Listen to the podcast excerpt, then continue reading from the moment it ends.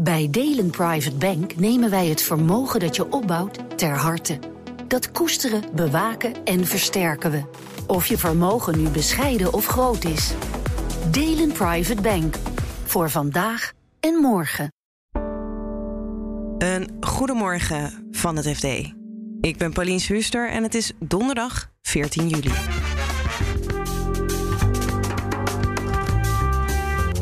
Het Rijk is van plan om miljarden te investeren om ons overvolle stroomnet op te plussen. Want eigenlijk iedereen ziet wel, er moeten miljarden bij. Dat kan eigenlijk alleen het Rijk doen. En op zich staat het Rijk, wat wij horen, daar ook wel welwillend tegenover. De AI-wetenschap in Nederland is tot de conclusie gekomen dat Google ze inhaalt. Dus het, het draait hier allemaal om de onafhankelijkheid van de wetenschap. En uh, of je nog wel de middelen hebt om dan relevant onderzoek te doen. En de wereld was eruit. Er zou een minimumbelasting voor multinationals komen. Maar een jaar later is er steeds meer weerstand. Dus die Amerikanen hebben een beetje het gevoel van, nou, Europa of, of, of land in Afrika of China. Die willen eigenlijk een greep doen in onze belastingkas. Dit is de dagkoers van het FD. Nieuwe bedrijven geen aansluiting kunnen krijgen. Dat nieuwe woonwijken niet aangesloten kunnen worden in andere delen van het land weer dat bijvoorbeeld geen plek meer is voor zonnepanelen of windparken om die uh, aan te sluiten. Want het net zit gewoon te vol. Dat moet uitgebreid en verzwaard worden. Dit is energieredacteur Eva Royers. Om het stroomnet krachtiger te maken gaat het Rijk miljarden investeren.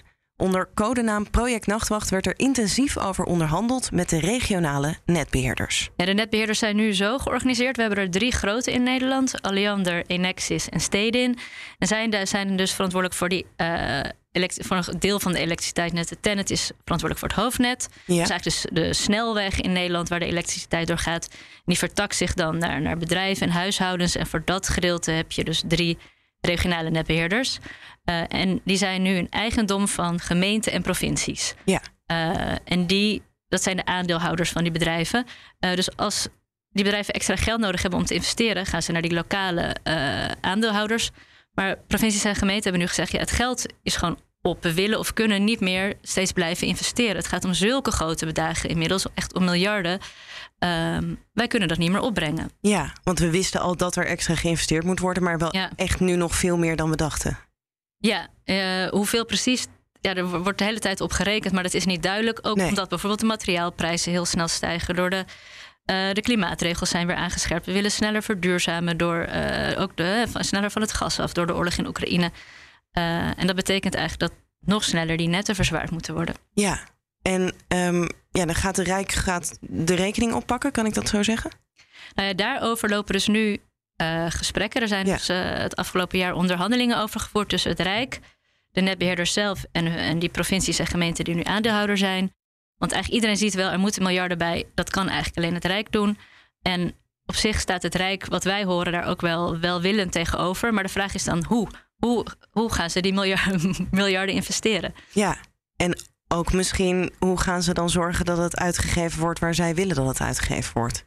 Ja, um, dus ook een deel is inderdaad natuurlijk dat het Rijk die wil gaan. Eh, er wordt onderhand over dat ze miljarden gaan investeren, maar er moet dan tegenover staan dat ze ook meer invloed ja. krijgen. Ja, hebben we al een idee hoe ze dat gaan inrichten? Want nu is het dus zo, nou is het regionaal geconcentreerd.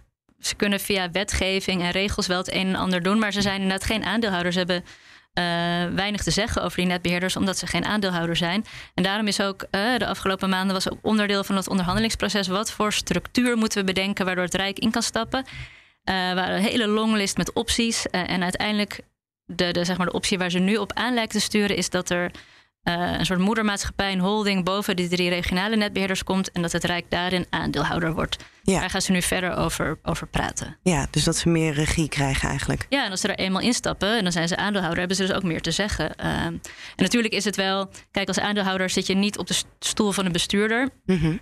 uh, dat is tenminste niet de bedoeling in Nederland. maar ja, ze kunnen wel meer invloed uitoefenen. Ja, ja. en is het nu zo dat dat geld gewoon geïnvesteerd kan worden en ze hebben straks een structuur of moet er nog toestemming komen? Um, nou, voor zover wij begrepen, moet de Tweede Kamer inderdaad, hè, als het gaat over zulke grote miljardeninvesteringen, uh, ook al moet, komt dat uit een bestaand potje, moeten ze daar toestemming voor geven. En ook uh, als, als, als een, een regionale netbeheerder, als het een staatsdeelneming wordt eigenlijk. Ja. ja.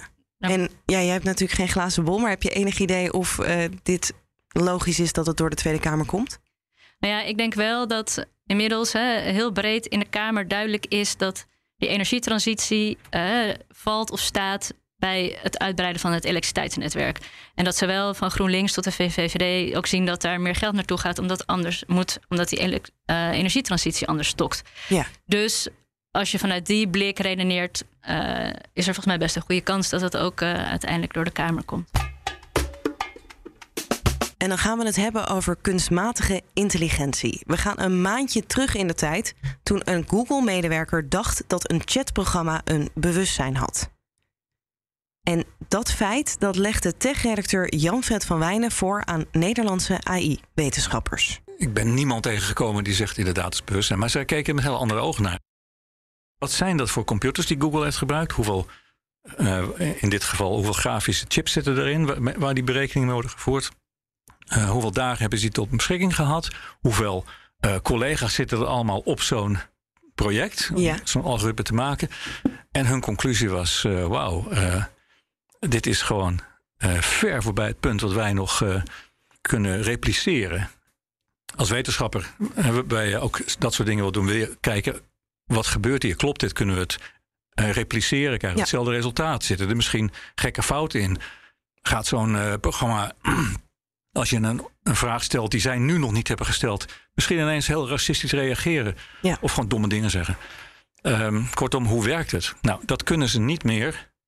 Uh, na, dat kunnen ze niet meer controleren, want de computers waar universiteiten over beschikken, uh, die kunnen dit niet. Die kunnen zo'n algoritme niet meer inladen. Die kunnen dat niet meer verwerken. Die, kunnen niet, die hebben sowieso de tijd niet in die supercomputers ja. om hiermee aan de slag te gaan.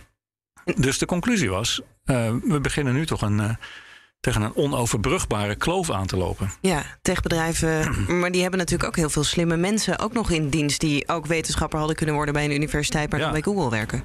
Ja, als je er heel uh, simpel naar kijkt, dan, dan kun je een soort toekomstbeeld kun je, kun je invullen. Waarbij universiteiten alleen maar goede mensen voor Google, voor Meta, voor, voor al die grote techbedrijven gaan opleiden. Waar ze dan over de enorme middelen beschikken en de, en de enorme computers en daar pas echt wetenschappelijk onderzoek doen. Ja. En, en dat gebeurt ook. Er worden echte wetenschappelijke studies gepubliceerd door dat soort groepen. Die, die, uh, de, er wordt ook veel uitgewisseld tot nu toe tussen dat soort groepen aan de techbedrijven en de universiteiten. Het is al een beetje praktijk. Ja, is dat dan erg? Het is erg als je vindt dat aan de academische wereld onafhankelijk toponderzoek moet plaatsvinden. Ja. Niet, niet beïnvloed door wat voor commercieel belang dan ook. Ja. Dat mensen erop moeten kunnen vertrouwen als deze wetenschappers uh, dit onderzoek doen en deze resultaten presenteren. Dan doen ze dat omdat ze daarachter staan en niet omdat hun bazen bij Google hebben gezegd: dit, is, dit hebben we nodig. Ja, deze uitkomst en dat, willen we en dat hebben we niet nodig, dus dat publiceren we niet. Ja. Dus het, het draait hier allemaal om de onafhankelijkheid van de wetenschap. En uh, of je nog wel de middelen hebt om dan relevant onderzoek te doen. Nou, daar beginnen nu een beetje twijfels over te ontstaan. En hoe groot is die achterstand? Kun je dat een beetje duiden? Kunnen we, valt dat nog te overbruggen of loopt het al zo uit de pas dat het eigenlijk niet meer kan?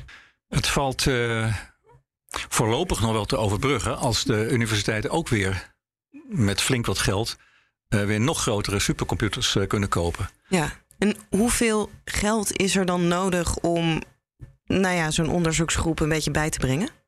Nou, een van die wetenschappers die rekenen voor, uh, als, als ze ons nu 20 miljoen geven, dan kunnen we weer flink wat computercapaciteit bijkopen. Ja. En uh, dan zijn we voorlopig weer back in business. Maar het is natuurlijk wel een wedloop. Bij, bij Google is er ongeveer een Meta en Amazon is er eigenlijk geen eind aan de middelen die ze hebben. En ze blijven dat ook maar uitbreiden. Uh, dus je, je, eigenlijk ben je altijd bezig om een achterstand in te halen. En tot slot ga je van onze redacteur belastingen Laurens Berendsen horen over de minimumbelasting voor multinationals.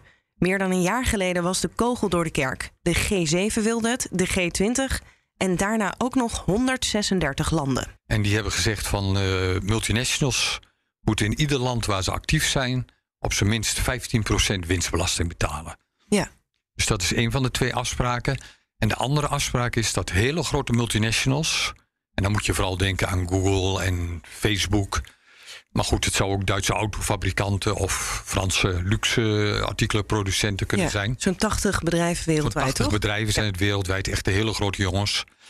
Die moeten ook belasting gaan betalen in de landen waar ze hun producten verkopen of hun diensten verlenen.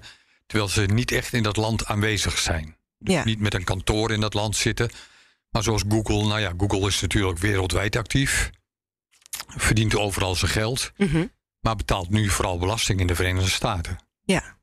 Daar moest verandering in komen. Ja, ja. Zeiden we dan met z'n allen een jaar geleden. Ehm, maar er is nog ja, niet echt iets gebeurd.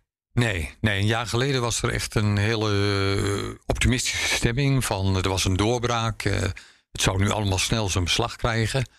En het was eigenlijk het idee dat in 2023 deze twee maatregelen al in zouden gaan.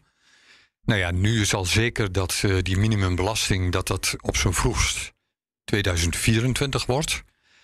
En die andere maatregel, dus dat eh, bedrijven gaan belasting gaan betalen in de landen waar ze Ja, overal waar ze actief zijn. Overal waar ze. Dat gaat nog veel langer duren. En daarvan zijn al veel deskundigen die zeggen: Nou, waarschijnlijk gaat dat helemaal niet lukken. Want daar moet namelijk de Amerikaanse Senaat mee instemmen. Ja. En die liggen daar eh, redelijk dwars. Waarom liggen die dwars? Waarom willen de Amerikanen dat niet? Nou ja, je zei al van er zijn 80 multinationals die dan eh, die belasting zouden moeten betalen. Mhm. En daarvan komt eh, meer dan een derde uit de Verenigde Staten. Ja. Dus die Amerikanen hebben een beetje het gevoel van, nou, Europa of, of, of land in Afrika of China. Die willen eigenlijk een greep doen in onze belastingkas. En daar hebben ze geen trek in natuurlijk. Ja, want is het dan zo dat uiteindelijk die bedrijven minder belasting betalen op de ene plek en dat dat meer wordt verdeeld? Of dat ze de pot van belastinggeld wat van een Google of een eh, wat dan ook voor grote multinational komt, wordt groter? Nee, het is eigenlijk zo wat, wat je inderdaad zegt: van de pot blijft hetzelfde. En het wordt op een andere manier verdeeld. Dus eh, nou ja, als ze nu al hun belasting in de Verenigde Staten betalen, gaan ze in de toekomst ook een beetje belasting in Europa betalen. En dat komt dan weer minder binnen in de Verenigde Staten. Ja. Nou, dan, dan kan ik me iets bij voorstellen waarom zij dat eh, la- lastig vinden. Wat is dan de bottleneck eh, bij die andere minimumbelasting? Ja, nou ja, laat ik eerst nog even iets zeggen over het voordeel voor de Verenigde Staten als die Googles en Facebooks en de rest van de wereld belasting moeten gaan betalen, een beetje Ja. moeten afdragen. En als ze daar afspraken over maken. Want nou ja, vorig jaar was er nog sprake dat allerlei landen hun eigen digitale dienstenbelasting zouden invoeren. Ja. Dus een belasting op de Facebooks en de Googles. Nou, een deel van die afspraak, van die eerste maatregel is dat die landen daarvan af zullen zien. Dus de de belasting wordt eerlijker verdeeld. Maar ieder land gaat niet voor zich nog eens een keer belasting heffen. ja. Dus dat is het voordeel voor de Amerikanen. Ja. Nou ja, en bij die minimumbelasting is het zo dat. ehm nou, daar ligt vooral in Europa is het, eh, blijft, het, wat- blijft het wat hangen. Polen heeft eerst dwars gelegen. Die vond die minimumbelasting geen goed idee. En die wilde dat alleen in combinatie doen met die andere belasting. Nu op het eind heeft Hongarije ligt dwars. Dus dat duurt allemaal wat langer. Ja. En bij die minimumbelasting is het zo, als er maar één schaap over de dam is, bijvoorbeeld Europa, een groot economisch blok, Mhm. en de Verenigde Staten, dan volgt de rest vanzelf. Ja. Want anders, dan, eh, ja, anders ben je een dief van je eigen portemonnee. Want stel bijvoorbeeld dat een bedrijf in een belastingparadijs maar 5% belasting betaalt. Mhm. En dat is een bedrijf dat in Nederland gevestigd is. Dan mag Nederland zometeen 10% bijheffen in Nederland. Ja, Nou ja, want het minimum is 15, toch? Minimum is 15. Ja. En dan kan dat belastingparadijs natuurlijk veel, veel beter zeggen... nou, we heffen dat eh, geld zelf. die 10%, extra Ja. 10% maar aan ons. Precies. Ja. ja.